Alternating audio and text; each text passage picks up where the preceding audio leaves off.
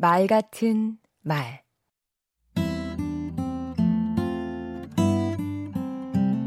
안녕하세요. 강원국입니다. 아침에 일어나면 나에게 외칩니다. 들어라, 들어라, 들어라. 하루의 문을 닫는 한밤중에 나에게 외칩니다. 들었니? 들었니? 들었니? 이혜인 수녀의 듣기라는 시의 일부분인데요. 그 누구의 말이라도 잘 들어줄 것 같은 이혜인 수녀님도 듣는 게 힘드신가 봅니다. 김대중 대통령도 시계에 경청이라고 쓰고 다니셨다 하니 누구에게나 경청은 쉽지 않은 일인 것 같은데요. 듣는 게 왜 그렇게 어려울까요? 무엇보다 나를 내려놓아야 해서 그런 것 아닐까요? 나를 내려놓은 그 자리에 상대를 올려놓아야 하니까요. 나에 대한 절제와 상대를 향한 존중, 여기에 더해 배려와 공감이라는 섬세함까지 필요합니다. 그래서인가요? 말을 잘하는 사람에게는 귀를 열지만 말을 잘 들어주는 사람에게는 마음을 연다고 하지요. 저는 잘 듣는 사람이 되기 위해 네 가지에 신경 씁니다. 첫째, 요약하기입니다.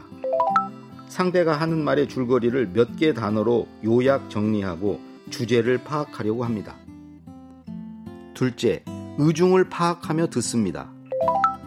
표정을 보면서 진짜 하고 싶은 얘기가 뭔지 헤아립니다.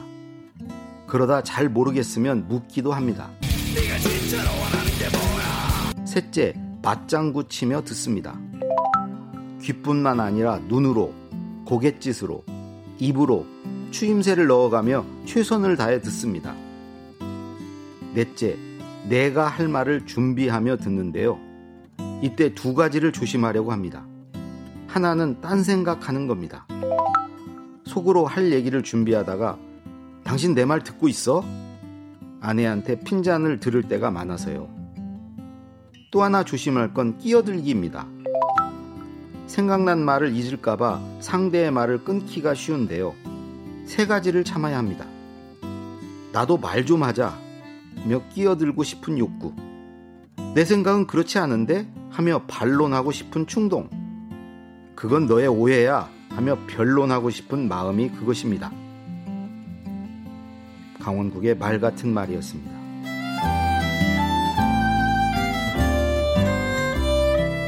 흘려듣기 말고 새겨듣기.